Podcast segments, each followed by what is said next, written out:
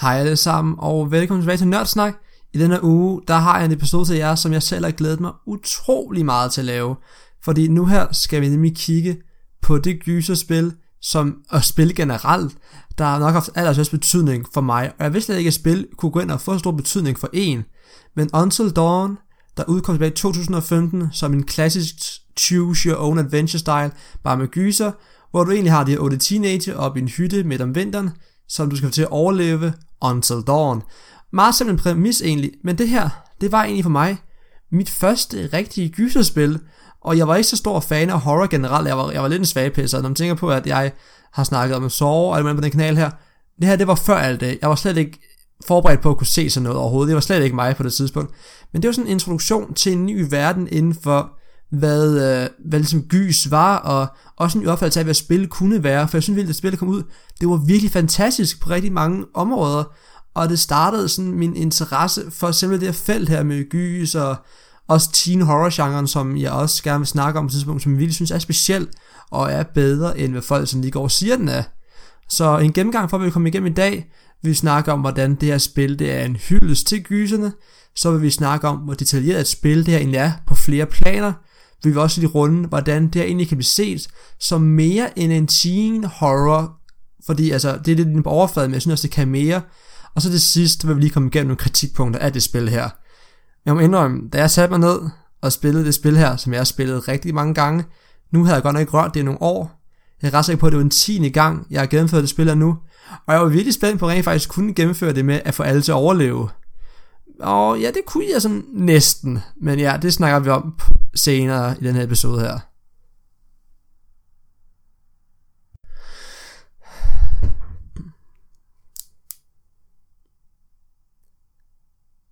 Så første punkt på dagsordenen her er virkelig, hvordan det her spil, det er en hyldest til gysergenren. Fordi jeg siger dig, samtlige klassikere er repræsenteret her. Sådan lige hvad jeg kan huske, så er der i hvert fald ting fra Scream, fra Halloween, fra fredag den 13. Der er ting fra Saw, der er også generelt spøgelsesgenren, som der selvfølgelig er lavet mange forskellige instanser af, men næsten hver eneste tænkelige gyserfilm, du kan komme på inden for den klassiske genre, så længe det ikke er en eller anden, hvad skal man sige, øh, psykologisk thriller-agtig ting. Så længe det går ind for det, man sådan ser som en klassisk gysergenre, som især blev pumpet frem der i 70'erne, 80'erne, lidt i 90'erne. Hvis det du tænker på, når du siger klassisk gyser, så vil samtlige film, du kan tænke på, være set her. Fordi altså, den har alle genretrækkene og personerne. Altså, bare lige ser setting, altså, som også ganske klassisk. Du har otte teenager, fire drenge, fire piger, der alle sammen sådan passer sammen i par, mere eller mindre. Der er to af dem, der er fire af dem, der er kærester i par af to og to. Så er to af dem, der sådan lidt har en flirt, og så en af pigerne, der er sådan meget selvstændig i sig selv, og en af drengene er meget usikker. Så man ser, der er sådan en meget fin balance i tingene, men altså genretrækkende virkelig. Altså, du, du er bare på den hytte her, der er alle personerne, og altså, altså der er, hvis man nu prøver at gå de her karakterer igennem, altså start med drengene, der er Matt, klassisk jock-type, der er Mike, sådan class president og den rigtig seje gut der, så er der Chris, som sådan er nørden, og ham der sådan er, er egentlig meget selvsikker, men sådan ikke rigtig ved, hvad han gør, nogle gange fremstår lidt kikset og usikker, som jeg, om jeg identificerede mig selv rigtig meget med, da jeg spillede spillet første gang, nok også grund til at jeg godt kunne lide det, og så er der Josh, som egentlig ham, der sådan virker cool, men som virkelig har nogle problemer indunder. Og han er sådan et rich kid-typen, det er ham, hvis hytte de op i, rige forældre eller sådan noget. Og det er ham, som spillet egentlig handler om, men det kommer vi ind på senere. Og lige live vil sige spoiler for hele spillet. Det er der altså i den her udgave her, for jeg kan virkelig gå undgå og snakke om det. Og så pigerne, så har vi Sam, som egentlig er sådan en klassiske hero girl, man ser mange, altså hun er super sød, hun er super flink, hun kan næsten ikke dø, altså hun kan gøre alting. Så er Jessica, hun er sådan lidt, den er lidt pretty girl, som sådan ikke rigtig øh, er sådan meget hjælpeløs, og ikke rigtig ved, hvad hun skal gøre, og sådan er ret afhængig af sin kæreste hele tiden. Så er der Emily, cool bitch, pissirriterende i starten, men er rigtig sej, rigtig klog, og kan egentlig alt, og hun er rigtig survivor, selvom hun er mega bitchy langt stykke hen ad vejen. Og så er der øh, Ashley, eller Ash, som man bliver kaldt, en lidt bognørdet pige, som øh, har et kæmpe crush på Krish, og Krish har også et uh, crush på hende, så de har sådan en sjov dynamik med, at de sådan går rigtig meget sammen, og de er gode venner, men de tør ikke rigtig sådan lave noget med hinanden, fordi de er sådan lidt usikre begge to. Og det er sådan en rigtig sød kemi, jeg også virkelig godt kunne sætte mig ind i, og sådan lidt vildt, det var sødt. Sådan. Der er så de her meget klassiske stereotyper, og så bare det med, altså, du er oppe i en hytte, væk fra forældrene, de skal fortsætte være de der 18, 19, 20 år gamle, dem her. Så det er sådan, man kan virkelig bare få fornemmelse af, det er sådan klassisk teen horror, og man kan bare vide, der sker et eller andet. Og der står en mand i baggrunden med en machete og sådan noget, så det er virkelig, altså det er også bare det umiddelbart klassisk plot der med, åh oh, nej, der er en mor, der er blandt os, og folk begynder at dø og sådan noget. Og man, man får virkelig bare, altså det, det fungerer virkelig godt. Og det, jeg godt kan lide ved det her spil her, det, er, det adopterer ligesom den her choose your own adventure style ting, som ikke er ny, men jeg føler lidt, de ligesom opfandt genren på ny. For det der typisk sker, det er altså, det her spil det fungerer rigtig meget på, at du kan vælge din egen historie. Det er essensen af spillet. Og du kan få alle mulige forskellige resultater af, afhængig af hvor mange der dør, og hvordan de dør og sådan noget. Hvilket også er en, øh, en ting inden for en klassisk gysergenre med, at folk kan dø på rigtig mange spændende og interessante måder virkelig.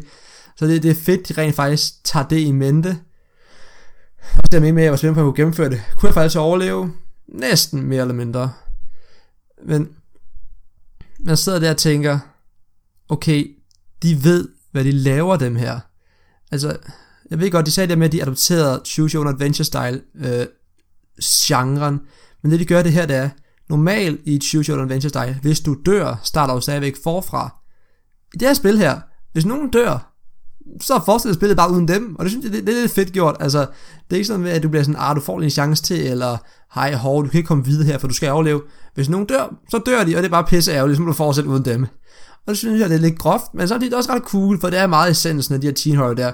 Hvis en eller anden fra gruppen dør, ærgerligt bærgerligt, men vi må bare fortsætte. Så jeg, jeg er rigtig vild med den her, hvad det her spil gør for den klassiske teen horror genre. Jeg synes virkelig, virkelig, det er fedt. Og det kan et eller andet, det synes jeg. Det er fandme godt lavet. Næste punkt, jeg gerne vil snakke om, det er, hvor uhyggeligt detaljeret spil det her det egentlig er, både med historie og sådan det tekniske aspekt af det. Og ja, uhyggeligt, har gyserspil, jeg ved det godt. Og øh, det er fordi, det her spil, det er jeg ret sikker på, ligesom var en af de første, med, der sådan brugte motion capture. Altså det der med det spil, der alle karaktererne der er i, er mennesker i virkeligheden, som de som er scannet på den computer. Og det er blevet brugt før, men der kom sådan et stort license-spil, så jeg er ret sikker på noget af det første, hvor de gjorde det og blandede det med den her historieaspekt.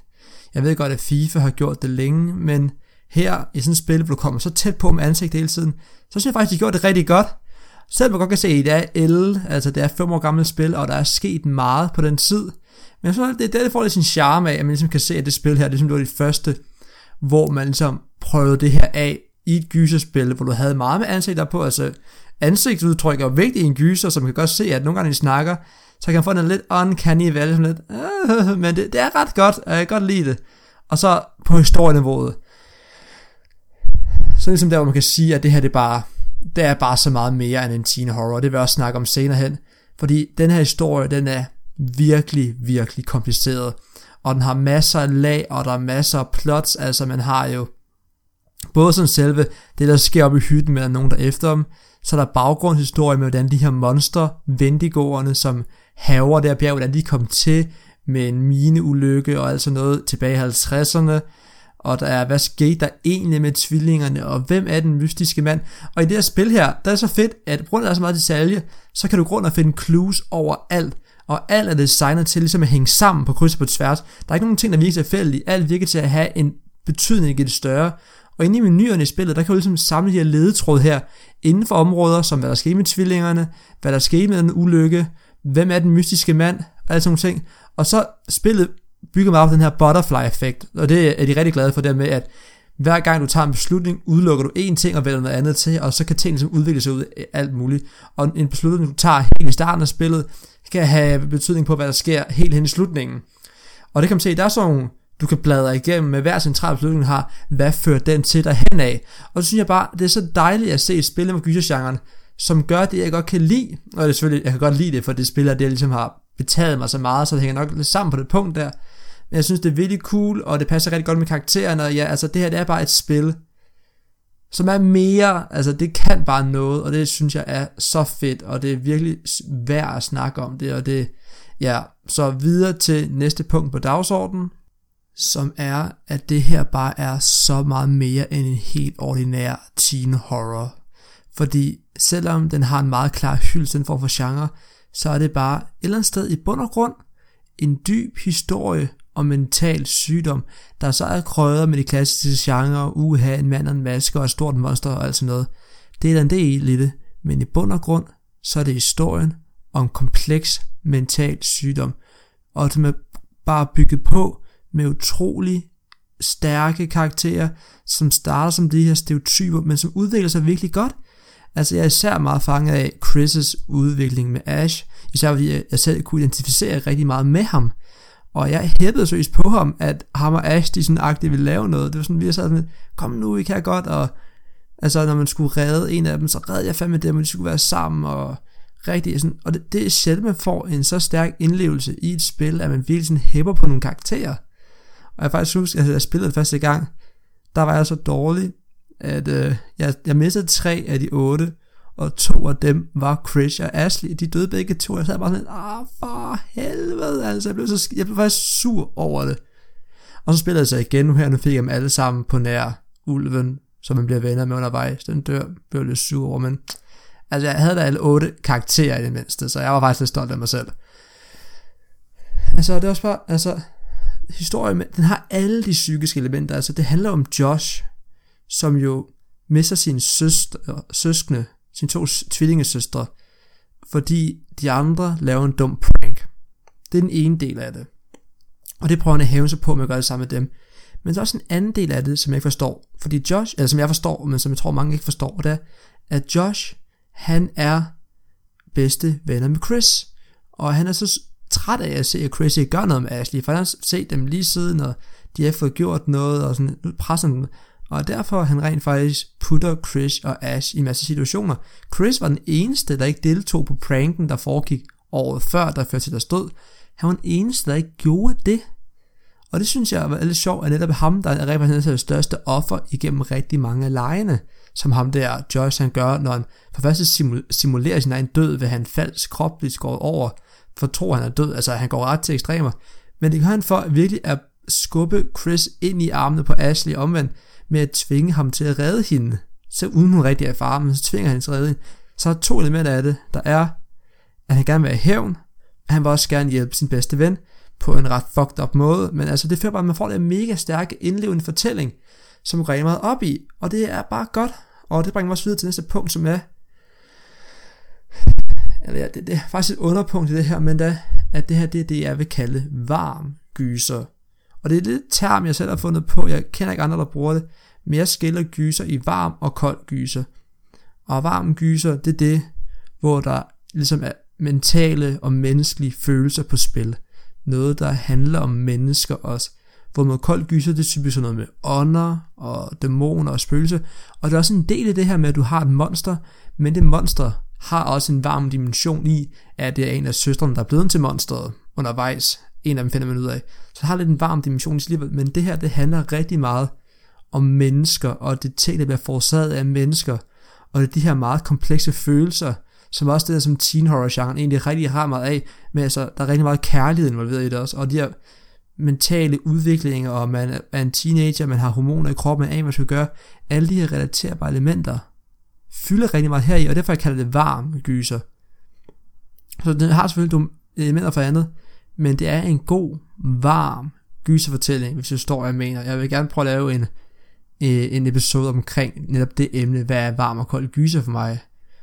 Jeg har ikke hørt nogen andre bruge det før, men jeg synes virkelig, det er noget, man godt kan bruge som, ældre, som ligesom, til at definere, hvad det gør ved en. For jeg husker huske, at jeg sad og spillede spillet, også med formen af sådan film her, man får, man får en eller anden speciel følelse, jeg kan ikke sætte ord på, at man lever sig ind i det på en anden måde, og man kan genkende karakteren, det er super vigtigt. Hvis du ser en gyserfilm, hvor du ikke kender personen, så er du fucking ligeglad, dør, fint nok, I don't give a fuck, jeg, man, man sådan lidt, ah, okay. For man her, det føles mentalt påvirkende, og det er virkelig vigtigt, og jeg synes, det er, det er derfor, det bliver lidt mere. Og ja, men det er til en anden god gang. Jeg rambler om noget, der ikke handler så meget om det her. Men ja, videre til det næste og sidste punkt på dagsordenen som er, at der med så meget andet selvfølgelig også bare er en række kritikpunkter, man kan komme udenom, så meget som jeg virkelig, virkelig elsker det her spil. Styringen kan være lidt sloppy og lidt tung, og den kan være svær at ligesom styre udenom ting, og især hvis man skal øh, gøre ting hurtigt, så kan responstiden nogle gange godt være en lille smule træls, men det er ikke noget, der sådan kompromitterer styringen mega meget. Det er faktisk lidt en positiv ting på nogle punkter, som det ligesom gør lidt mere naturligt, og man lever lidt mere ind i det, når tingene går lidt langsommere, det tror jeg i hvert fald. Men det er sådan lidt smag og behag, og jeg kunne mærke, at efter at spillet det rigtig mange gange, så blev jeg lidt irriteret over det. Og øh, der er lidt en uncanny valley med nogle af ansigterne, som jeg sagde, hvilket hvis man er vant til sådan som øh, face capture fungerer, og motion capture i ansigtet generelt fungerer nu her, og ikke som det gjorde for 5 år siden, så vil man kunne mærke, at man kunne se forskellen virkelig. Og igen, som jeg sagde lige før, at spillet kan godt være lidt langtrukken enkelte steder, især når man kender historien, som jeg gør. Men når man spiller det første gang, så synes jeg virkelig, at øh, det, det kan noget, virkelig. Og man skal altså ikke lade nej af at sige, at det bliver langtrukket af at spille det flere gange. Fordi det her spil, det har i den grad replay-værdi. Modsat mange andre multi-choice-spil, så er det her, det har rent faktisk motivation for at spille det igen og igen og igen. Fordi, lad mig give et eksempel. Da jeg spillede det her spil første gang, der fangede jeg slet ikke det dybe plot i, at, hvad der var sket med Hanna og Josh's psykiske problemer. Fordi der er en meget afgørende scene, hvor det er, at man spiller som Sam, og kan flygte fra Josh, der er som hedder Psycho, og ikke afslører sig selv nu. Hvis man lykkes at gøre det, kan man opdage alle de her medicinreporter, som også kæder meget tilbage til historien omkring Josh og hans mentale forbrug af psykiske problemer. Alt er gået igennem, og det giver mig et helt perspektiv på tingene, fordi karaktererne opfører sig så forskellige afhængig af hvad de ved. Det information, du opdager med dem, er utrolig, utrolig afgørende for, hvordan historien udvikler sig. Men lige apropos historie, en eneste kritikpunkt med historien, det er, at der er nogle karakterer, der på grund af historien er som den er, skal overleve hele vejen. Der er to, som ikke kan dø før til sidst, og hvor med de andre, de kan dø utallige gange, virkelig. Altså, især Emily, hold nu kæft, du får mulighed for at dræbe hende rigtig mange gange, hvis du dårligt spiller, det er helt sindssygt. Men Sam og Mike, de kan næsten ikke dø før til sidst, og selvfølgelig det gør ikke noget, når man spiller det første gang, for så ved man det ikke, tænker bare, når jeg var godt nok kilde der, men når man spiller det gang på gang på gang, så opdager man hurtigt, at de her, de kan faktisk ikke dø for det sidst, fordi ellers så fungerer historien ikke. Og det er jo sådan, der, og nogle gange kan man også se, at nogle af scenerne ikke helt er bygget op til de forskellige valgmuligheder. For eksempel, der er på et tidspunkt, hvor man opdager det lager, som Vendigoen har alle sine lig i, som den spiser. Og problemet var, at hvis du gennemfører spillet perfekt, så er der ikke særlig mange lig dernede. Der er faktisk kun ét, som er en anden karakter, du ikke kan redde. Men de reagerer stadigvæk som, der hænger virkelig mange. Så der er de ting her, som ikke helt hænger sammen. Men det skal ikke til forfæk fra, at det her det er et fantastisk spil virkelig, virkelig godt, og jeg elsker det med en passion, som jeg ikke har for nogle andre spil, og det kan virkelig mange gange. Og jeg spillede det over 10 gange, eller jeg har spillet 10 gange nu, tror jeg. Hvis jeg kan tælle, hvor mange jeg har spillet, så tror jeg, jeg spillede det 10 gange. Og jeg elsker det stadigvæk. Da jeg husker, jeg satte mig ned, det var nogle år siden, jeg sidder fingrene i det, og jeg kunne bare mærke, at snart den loadede op, og introen kom, og jeg kunne fik karaktererne se igen, så kom der bare så mange ting vende tilbage, og jeg nød det virkelig, virkelig meget. Og jeg følte mig så spændt over det hele, og igen, den der varme gyserfornemmelse, kom bare rusten ind over mig. Jeg vidste, at jeg skulle til at sidde og genleve noget med nogle karakterer, som jeg virkelig holdt af, og som betød meget, og som jeg godt kunne identificere mig selv med, især med Chris, og jeg var lidt bange for, at jeg skulle til at slå mig ihjel, hvis jeg ikke kan huske alle tingene, men det kunne jeg. Alle på nær ulven klarede natten helt. Hvilket faktisk lidt irriterende, men så lidt, okay, jeg klarede det rigtig godt, men jeg traf en dårlig beslutning, og jeg vidste godt, hvad for en beslutning det var, så jeg lavede den, tænkte jeg, fuck, det var forkert det der, og ja, som minutter senere døde ulven. Det var sådan lidt, nå, øv. Det var sådan virkelig irriterende. Det var sådan lidt, ah, hvorfor kunne jeg ikke lige få det hele med? Ja, og det øh, er egentlig værd at sige. En lidt kortere episode, end I plejer. Jeg prøver at gøre dem kortere, fordi generelt nogle af jer siger, at de skal blive for lange. Selvom jeg kunne snakke rigtig, rigtig, rigtig meget mere om det spil. Det skal jeg slet ikke tænke på. Altså, der er rigtig mange ting, jeg ikke har sagt, som jeg nok burde sige. Men jeg ved godt, det er for langt. Så jeg tror, det er tid til at runde af nu. Mit navn er Mads. Du har lyttet til Nørsnak, Og vi snakkes ved, lyttes ved, ses igen i næste uge.